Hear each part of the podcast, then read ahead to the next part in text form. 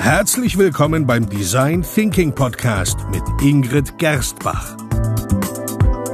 Hier erfahren Sie, wie Sie vertragte Probleme kreativ lösen, weil Innovation kein Zufall ist.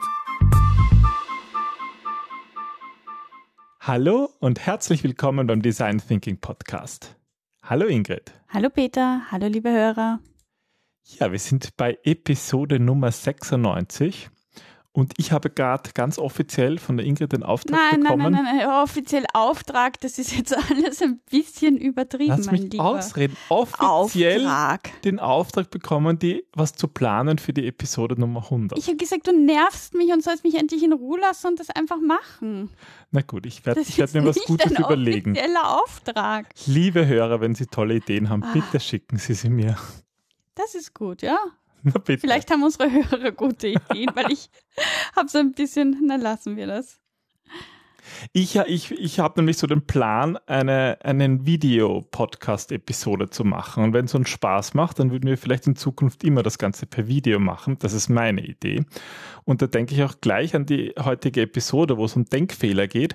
Und zwar, ich habe einfach gern so technisches Zeug. Ich habe gern Kameras, ich habe gern Objektive, ich habe gern Videoleuchten und Blitze. Und jetzt rede ich mal ein, wir brauchen natürlich ein neues Mikro. Hm. Weil wenn wir das hier aufnehmen, dann ähm, nehme ich das immer auf. Ähm, nee, haben wir so ein Headset, aber fürs Video ist das Headset irgendwie nicht so praktisch, weil man dann dauernd was vorm Gesicht hat. Und Hast du deswegen. nicht erst letztens ein neues Mikrofon gekauft? Nein, nein, nein, nein. Ja, ja, lasst mal das. Aber auf jeden Fall suche ich deswegen immer, Das da. suche ich deswegen immer eine Ausrede, mir ein neues Equipment zu kaufen. Oh, Also- du hast doch erst eins gekauft. Also hätte ich gerne viele Zuschriften, dass ein Videopodcast ganz toll wäre. na toll. Dann kriege ich nämlich mein neues Mikro. Kriegst du nicht, du hast du noch eins. Die heutige Episode handelt um Denkfehler oder, oder psychologische Effekte. Erklär Ah. uns mal, was du damit bezweckst. Also, ähm, angeblich ähm, ist es ja so, dass die Menschen bis zu 20.000 Entscheidungen pro Tag treffen, so behaupten. Bei mir sind es 21.000. Naja, mindestens. 19. Und davon sind 19.000 wirklich schlecht. Auf jeden Fall ähm, spielt uns da unser Unterbewusstsein oft ja einen Streich, weil wir falsche Annahmen, falsche interpretierte Informationen ähm, als Grundlage hernehmen und so dann eine schlechte Basis für, für, ja, für unser Denken haben. Und ich bin der Meinung, je besser wir wissen, wie unser Unterbewusstsein agiert, desto einfacher oder desto leichter können wir darauf zielgerichtet ja, reagieren. Schau, ich weiß, dass mein, Ah. mein Mikrofon ein Vorwand ist. Also der Pod, der Videopodcast hat Vorwand. Nein, ist doch das eigentlich schon ein besserer. Schritt. Na gut. Okay, okay, Entschuldigung, ich wollte nicht unterbrechen. Und das Verständnis hinter unseren, also hilft uns dabei, ja, erfolgreicher zu sein. Okay, also Wissen ist die halbe Miete. Im Grunde kurz und bündig so gesagt, ja. Und vor allem, wenn wir und unsere Zuhörer die vielen Möglichkeiten erkennen, wie Menschen Entscheidungen treffen und unbewusst handeln, dann kann man natürlich auch daraus einen Vorteil gestalten.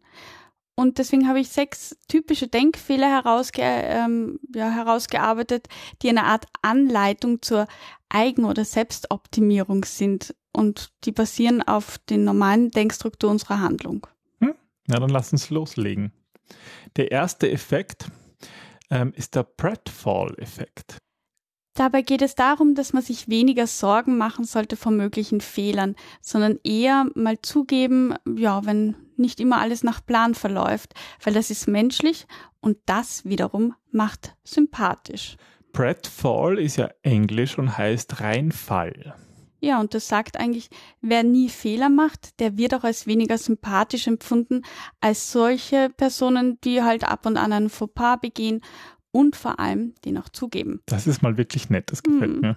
Perfektion schafft nämlich nichts weiter als Distanz und einen unangenehmen Klang von einer gewissen ja, Unbesiegbarkeit. Dieses, Ja. der, dem kann eh nichts passieren, der ist eh so gut, der weiß eh alles. Und Aber das ist- stimmt, auch wenn man selber oft nach Perfektion strebt oder das irgendwie als erstrebenswert sieht, bei anderen ist das eigentlich wirklich unsympathisch. Wäre ich schon gern mit einem perfekten Menschen zusammen. Ich meine, Ja, es ist nun mal so, die, die, die irgendwie ein bisschen ungeschickt sind, die bringen uns zum Schmunzeln und für die haben wir mehr, empfinden wir mehr Wärme.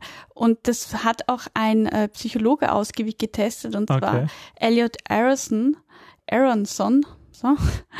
Und der forderte nämlich die Teilnehmer auf, dass er sich, ähm, dass sie sich Aufnahmen von Personen anhören, die gerade eine Quizfrage beantworten. Mhm.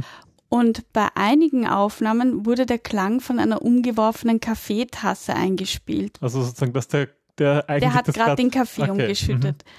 Und die Quizspieler, die auch den Kaffee umschütteten, die wurden als wesentlich sympathischer eingestuft. Ah, das finde ich mal nett. Hm. Ja, und was, was heißt das sozusagen für uns oder für unsere Hörer? Also kurz und bündig, die Sympathie steigt, je unperfekter jemand ist. Und der Bradfall-Effekt ist eine gute Erinnerung, dass es in Ordnung ist, einmal Fehler zu machen. Gelegentliche Fehler sind nicht nur menschlich und okay, sie sind sogar sehr nützlich. Ja, ich würde sagen, im Design Thinking ist das ein Grund mehr, auf Prototypen und auf Versuche zu setzen, weil dann sind wir eigentlich auch als Design Thinker sympathischer als irgendwelche Besserwisser, oder?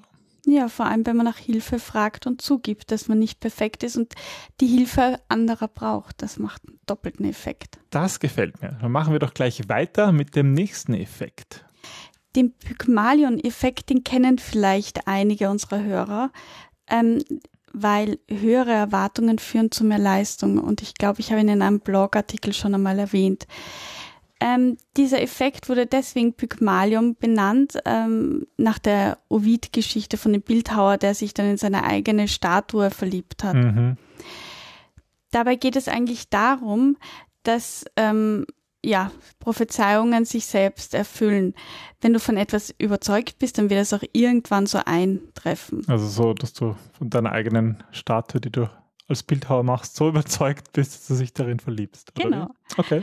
Und der erste Test ähm, wurde vom Psychologen Rosenthal durchgeführt und fand in einer Schulklasse statt. Mhm. Dazu mussten zu Schulbeginn alle Schüler einen Leistungstest, also einen, so einen Einstufungstest absolvieren. Und Rosenthal hat dabei die Lehrer ähm, überzeugt, dass bestimmte Schüler zu größeren Wissen fähig wären. Okay. Ähm, diese Schüler wurden allerdings vollkommen zufällig ausgewählt und vollkommen unabhängig auch von den tatsächlichen Ergebnissen dieser Tests. Am Ende des Jahres, als die Schüler erneut getestet wurden, hat sich dann herausgestellt, dass die Gruppe der Auserwählten tatsächlich besser waren gegenüber ihren Altersgenossen. Warum war das so? Da gibt's mehrere Theorien, aber die eindeutig beste dazu ist, dass ähm, der Lehrer wahrscheinlich unbewusst mehr Aufmerksamkeit und auch besseres oder, oder hilfreicheres Feedback an die spezielle Gruppe gab. Dadurch wurden die Erwartungen für diese Gruppe höher und das wurde letztlich Realität. Das war so ein Ping-Pong-Spiel. Mm, ja, Das kann ich mir eigentlich vorstellen, ja, weil sozusagen jemand, der, ja, das wird ein Lehrer kaum zugeben, aber jemand, der eh dumm ist und eh nichts kann, dem wird man vielleicht auch weniger Aufmerksamkeit schenken wie jemanden, wo man denkt, der ist zu höherem bestimmt, was wirklich total blöd ist, aber es ist halt menschlich, ja. ja, so ist es nun mal. Absolut. Gut, was können wir denn daraus mitnehmen, würdest du sagen? Dass man sich öfters auch mal gezielt mit schwierigeren Zielen und Aufgaben herausfordern sollte, einfach auch mit dem Ziel zu wachsen. Mm, gerade als Führungskraft hilft es dann auch, wenn man größere Dinge vom eigenen Team erwartet.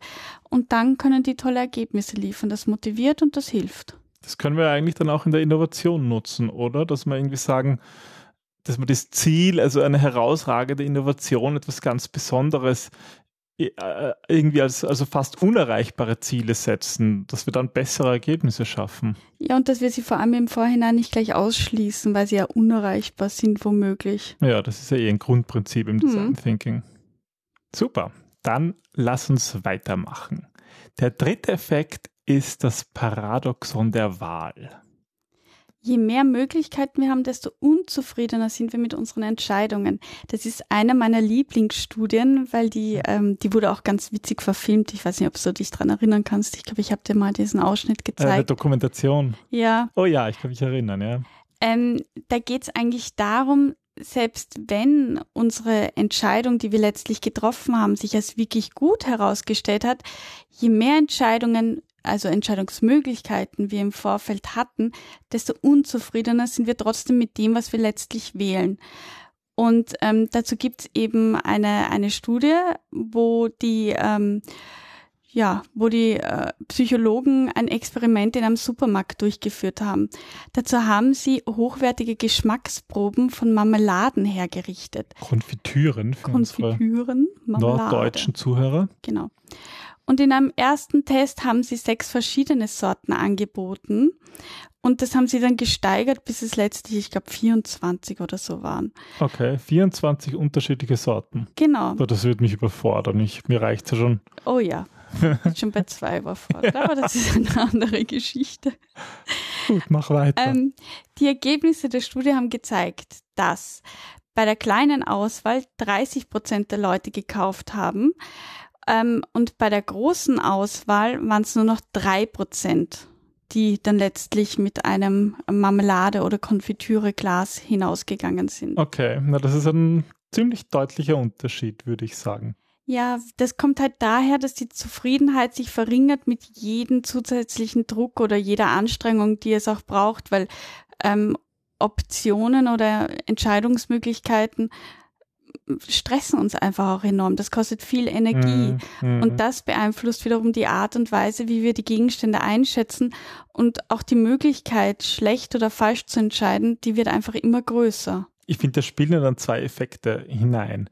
Einerseits habe ich oft das Gefühl, wenn es darum geht, eine Auswahl zu treffen, dass, dass man irgendwie glaubt, je mehr zwischen je mehr Varianten ich mich entscheiden kann, dass ich ja nichts versäumen kann. Aber ich, es fällt mir dann immer schwerer, mich zu entscheiden und dann bin ich letztendlich eigentlich unglücklich damit. Ja, man schaut dann immer, na, dann muss ich erst recht die richtige Entscheidung treffen. Ja, das erhöht irgendwie den Druck, du hast es mhm. ja gesagt. Ja. Finde ich spannend, okay.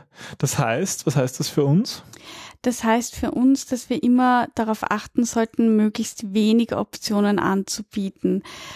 Also wenn man Kunden hat oder wenn man irgendwie mit Menschen zusammenarbeitet, nicht überfordern, sondern lieber schon im Vorfeld gewisse Möglichkeiten aus extrahieren. Und für sich selbst heißt das, man soll sich auch darauf konzentrieren, was einem glücklich macht und das tun, was einem, ja, was einem Sinn verleiht und weniger jetzt alle Möglichkeiten auszuschöpfen, weil dafür mhm. bleibt eh wenig Zeit und letzten Endes verschleudern wir dann unsere Energie in so viele Richtungen, dass ja. das Beste überbleibt. Ja, ich glaube, das ist ein, ein, eine schwierige Aufgabe für viele. Das habe ich zumindest das Gefühl, auch in unseren Design Thinking Trainings, gerade in den letzten, bei den letzten Workshops, wir generieren ja im Design Thinking beim Ideen generieren viele Ideen. Mhm. Und die Auswahl der Ideen fällt den meisten schwer und sie wollen da irgendwelche Methoden haben. Was ich, da haben wir dann beim 635 108 Ideen. Mhm. Und was macht man dann damit? Und ich habe da oft das Gefühl, dass den Leuten es total schwer fällt,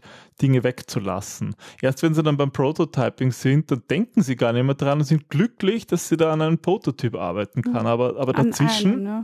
dazwischen stresst das total. Mhm. Ja. Na gut, diesen Effekt zu wissen, ich sollte mir eigentlich fast in unser Training aufnehmen. Oder ja. wir verweisen auf den Podcast. Auch eine Idee. Gut, das waren ähm, drei von den insgesamt sechs ähm, Effekten. Machen wir noch weiter oder machen wir das nächste Mal? Ich würde das nächste Mal weitermachen. Machen wir es neugierig. Ja, also es gibt noch mehr Effekte und in der nächsten Episode hören Sie drei weitere spannende Effekte aus Ingrids psychologischer Kiste. ah, dann bis zum nächsten Mal. Tschüss. Tschüss.